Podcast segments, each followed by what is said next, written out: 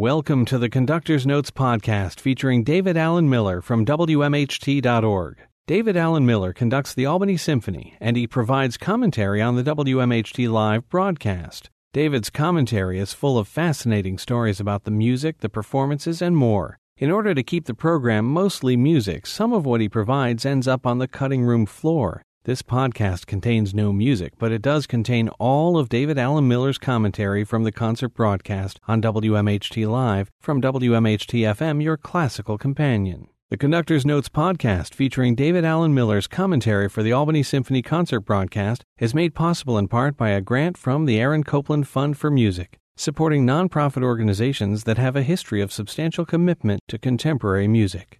Our concert began with one of my all time favorite overtures. Uh, it's one that I learned as a, a, very young conducting student. It's the overture to Carl Maria von Weber's opera Der Freischütz. Um, and Der Freischütz uh, loosely means the free shooter or the free shot. Uh, and it's actually all about foresters in the woods in the, the, forest in Germany. The piece was written in 1821. Weber was a, a, much respected and loved young composer. He didn't live a very long life, but he was a, a cousin of Mozart's actually through his wife, through the Weber family, and kind of lived in the shadow of Mozart a little bit and a little bit in the shadow of Beethoven as well, but was known for great lyricism and some beautiful piano and orchestra works and uh, clarinet works. Also, I should mention that he, he was particularly known for his great operas, of which this is the greatest and most famous. And, and this is a really significant work in the history of German operatic tradition, because this was really the first German opera that really celebrated German folk music and folk culture. It's about this young forester, Max, who's very much in love with the chief forester's daughter, a young lady named Agatha. And it seems that uh, at this time in, in the, the story, the young uh, hunters all actually do a, a, sort of shooting competition to win the hand of Agatha, but Max has been having terribly bad luck with his shooting. So a rather evil compadre of his, a fellow forester named Kaspar, offers to help him, and it turns out that Kaspar has been forging what are called magic bullets, uh, sort of calling on this evil spirit Samael, sort of a stand-in for the devil, uh, to help him forge these bullets that will go to wherever target, whichever target you wish they will go to. But of course, in exchange, uh, in a Faustian bargain, the shooter must uh, do a, a, deal with the devil and ultimately give up his soul. So Kaspar basically kind of lures Max into engaging in this nefarious activity. And uh, the opera unfolds with this love story between Max and Agatha and all this wonderful kind of uh, uh, very rustic color, lots of German folk music, uh, not, not actual folk music, but, but folk sounding music and folk dance woven into the, the fabric of the opera. And then at the end, uh, Max uses this magic bullet, and fortunately, it, it uh, is deflected by this very religious hermit, and instead of hitting Agatha, it hits Kaspar and uh, Max is ultimately forgiven, and the two are allowed to marry, and everybody lives happily ever after. But uh, the piece took the German opera public by storm because they had never imagined that uh, opera could so wonderfully celebrate their own kind of history and tradition, and really made Weber a, a huge household name. Uh, the overture uh, is really a, a, great reflection of the entire opera, even though it lasts only eight or nine minutes. You have all the sort of light and darkness of the opera in in the overture. It starts uh, with with some very well, well beautiful sound of of of uh, the horns calling calling the hunters, slow, beautiful pastoral horn music, and then uh, actually very threatening and dark music that's fo- associated with this the, the sort of most celebrated scene in the opera, what's called the Wolfsglen scene. The Wolfsglen is this very uh, Halloween worthy, mysterious glen where uh, uh, evil spirits seem to reside and where Kaspar goes and then goes with Max to forge the magic bullets. Uh, and the, the scene, uh, the, the Wolfsglen scene, is this fantastic kind of uh, supernatural scene with offstage invisible chorus and, and terrifying sounds with the chorus and the orchestra. And, and a lot of that music finds its way into the overture, and that's juxtaposed back and forth against this very beautiful kind of triumphant, hopeful music that Agatha sings as she's waiting for Max to return from the hunt. So it's a, a wonderful kind of back and forth between dark, mysterious music and really joyful, wonderful music, ending as the opera does with triumph. So here now, the overture to Carl Maria von Weber's opera Der Freischütz, The Free Shot. Uh, it features the Albany Symphony conducted by me, David Alan Miller. This is the Conductor's Notes podcast, only from WMHT FM, your classical companion, and WMHT.org. That was Weber's Overture to Der Freischütz, played by the Albany Symphony, conducted by me, David Alan Miller, the opening work on our opening gala special concert of the year. This was a, a, very exciting concert for us because it was built around celebrating that extraordinary, great American pianist Emanuel Ax. Emanuel Ax had been intending to come perform with us two seasons ago when we recorded Christopher Rouse's amazing piano concerto Seeing about sort of the madness of Robert Schumann and uh, had had to uh, withdraw due to a pinched nerve, but very graciously offered to come back whenever we needed him.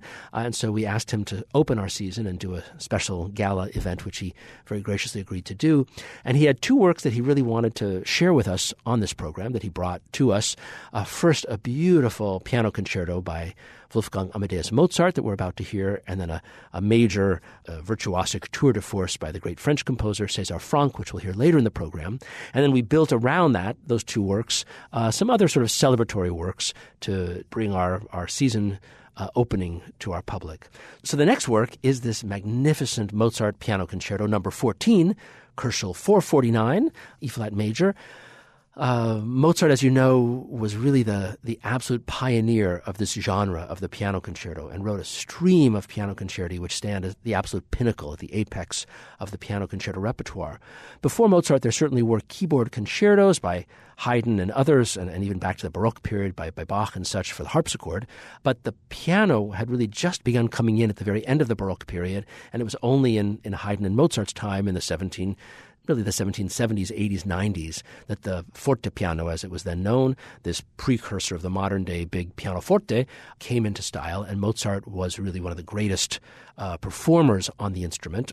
And when he moved to Vienna, uh, I think in uh, 1781, uh, the way he started his career there was really performing on fortepiano as an incredible virtuoso for mainly the nobility in Vienna, but then for a much broader audience of just the very wealthiest Viennese. The piano was really his ticket to fame uh, in that starting uh, uh at about the time of this piano concerto, number 14, he wrote an incredible stream of works. Uh, I believe over two years between 17- 84 and 86, he premiered 12 piano concerti, which is an amazing number uh, in concerts that he himself organized and gave. So, in addition to being the greatest composer of the age, he was also an incredible impresario. Uh, very few people had done this, where they actually put on their own concerts, arranged to have an orchestra perform with them as soloist, uh, and then sold tickets, subscriptions essentially, to wealthy people, and then also would sell copies of the music to so called subscribers. And Mozart had. Um, really three or four years of incredible, not only good luck, but, but great revenue uh, from these concerts. And they really made him a, a, huge culture figure, a kind of rock star in Vienna and beyond, because uh, everybody was waiting to hear what incredible new fantasy he would develop in his new piano concerto, uh, whatever one was about to be premiered.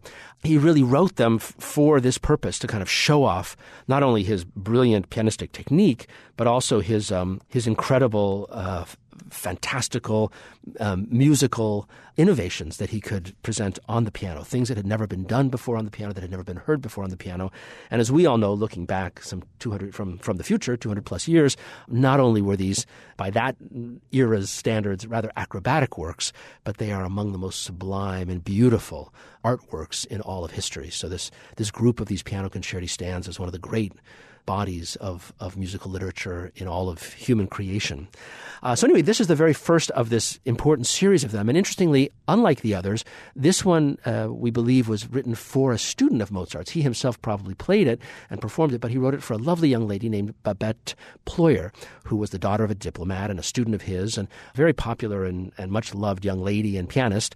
And what's fascinating about this particular concerto is that because he was not writing for himself, he put in a huge amount of elaboration, of filigree, of, of, of wonderful, uh, fantastical stuff that he normally probably wouldn't have notated in the score if he were writing just for himself because he would have just naturally done it. But since someone else was playing the concerto, he actually notates, particularly in the slow movement, these wonderful little turns and phrases and, and uh, embellishments in it. So it's a great chance for us looking back to see how a Mozart concerto probably would have fa- would have sounded in his hands. Uh, also, he he writes a rather extensive cadenza of his own creation to end the first movement. Very often with these concerti, he wouldn't write out the, the solo cadenza that ends the first movement. He would just extemporize it on the spot. But so it's a great chance for us to look at how he probably performed these works. And, and Mozart writes a, a wonderful letter to his father about these works. He's actually referring to the three concerti he wrote just before this one. He says that these concerti are a happy medium between what is too easy and too difficult. They're very brilliant, pleasing to the ear, and natural without being vapid. There are passages here and there from which the connoisseurs alone can derive satisfaction, but these passages are written in such a way that the less learned cannot fail to be pleased, though without knowing why. So always keeping in mind kind of both the extremely educated audience and the not so educated audience and trying to really win both audiences over. Then he says, in order to win applause, one must these days write stuff which is so inane that a coachman could sing it. I guess it was too accessible, or so unintelligible that it pleases precisely because no sensible man can understand it.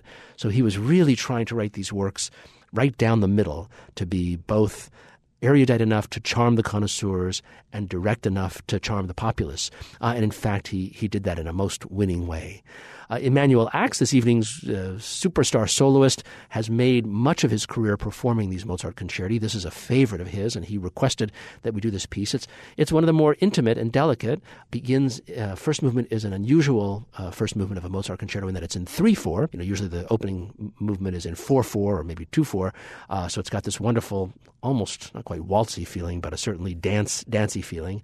Beautiful, elegant, slow movement, and then a, a wonderfully contrapuntal last movement, sounding like a little bit of a of a throwback to the Baroque period, to Bach and others like that. Bum bum bum bum bum bum bum bum bum bum bum bum bum bottom, and he does this wonderful stuff where there are little fugues and little contrapuntal touches throughout the movement. So a charming piano concerto, the first of the great epic series from the 1780s by Wolfgang Amadeus Mozart, concerto number 14 in E flat major. It's performed by Emanuel Ax with the Albany Symphony, conducted by me, David Alan Miller. This is the Conductor's Notes podcast, only from WMHT FM, your classical companion, and WMHT.org.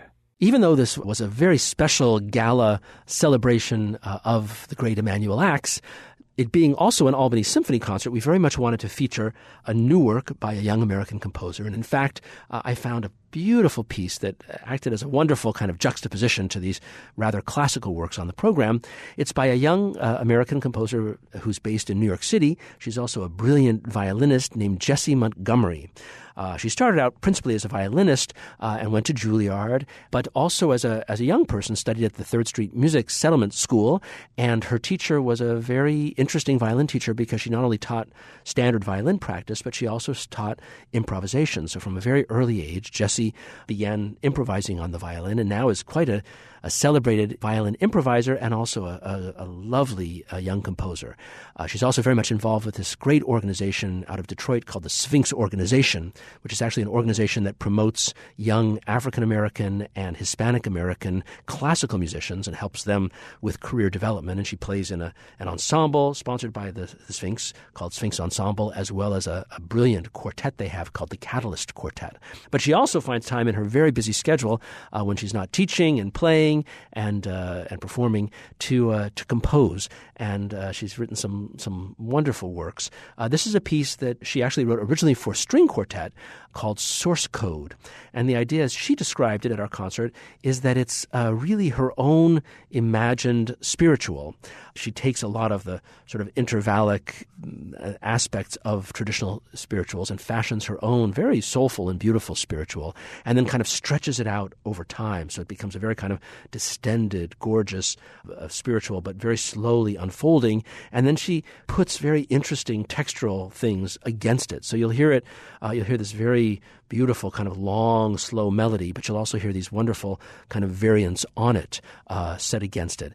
It's about eight minutes long for string orchestra only, and this is the world premiere of the orchestral version of Jessie's piece Source Code.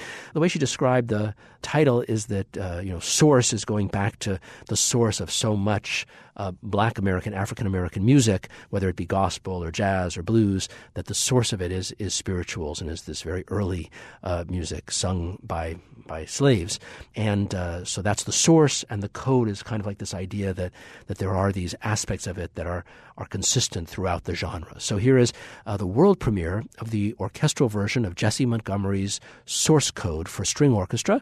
The strings are the strings of the Albany Symphony, conducted by me, David Alan Miller. This is the Conductor's Notes podcast, only from WMHT FM, your classical companion, and WMHT.org.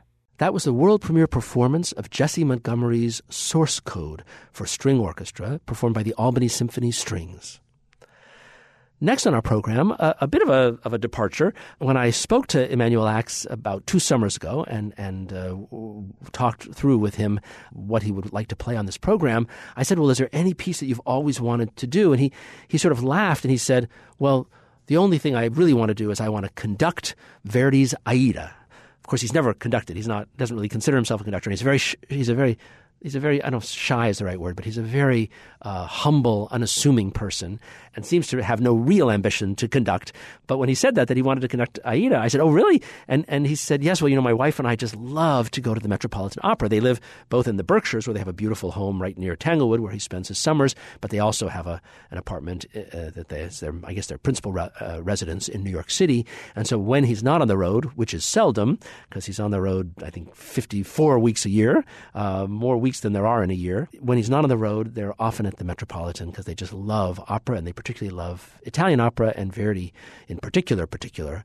And so he said, I, I would love to conduct Aida. So I said, well, I'm not sure we can program Aida, but maybe we can do something. And so I called him up some weeks later and I said, listen, I'm going to put this beautiful little bit of ballet music from Aida on the program, and I'd love it if you would be willing to conduct it as an encore. And uh, he, of course, being way too humble and self-effacing, said, "Oh no, no, I could never do that. I wouldn't do that. No."